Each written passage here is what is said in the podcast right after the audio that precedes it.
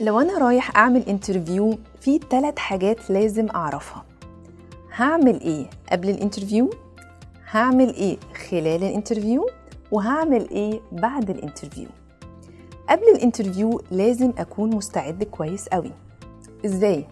أقرأ وأذاكر كويس قوي عن الشركة اللي أنا رايح لها. أدخل الموقع بتاعها.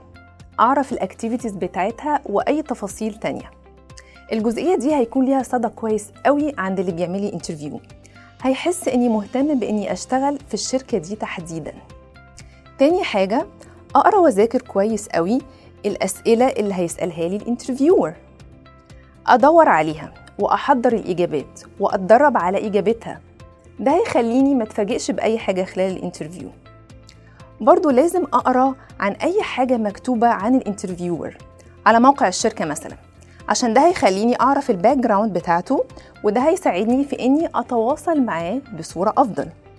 ويا ريت نحضر أي أسئلة نحب نسألها سواء عن الشركة أو ال position اللي أنا متقدم ليه. منساش وأنا رايح ال interview آخد كذا نسخة معايا من ال CV لأن ممكن وقت ال interview تكون نسخة ناقصة أو مش لاقيينها. فوفر الوقت والإحراج اللي ممكن يحصل وده بيدي انطباع عنك كويس. منساش أجيب معايا ورقة وقلم عشان لو احتجت أسجل أي حاجة. ولو معرفش مكان الشركة وأول مرة أروح لها يا ريت نروح نزورها قبل ال interview عشان أعرف مكانها بالظبط ويومها ما يحصلش أي توهان أو ضياع للوقت. وما ننساش ننام كويس وبدري اليوم اللي قبل ال interview عشان تاني يوم أبقى مركز و relaxed وما تأخرش خلال ال interview. ال first impression ده مهم جداً. لازم آخد بالي من كل تفاصيل مظهري. وطبعا لازم آخد بالي من اللبس اللي هلبسه لأنه لازم يكون formal أول ما بدخل بسلم على الناس الموجودين وطبعا منساش الابتسامة وإنها تكون صادقة وحقيقية.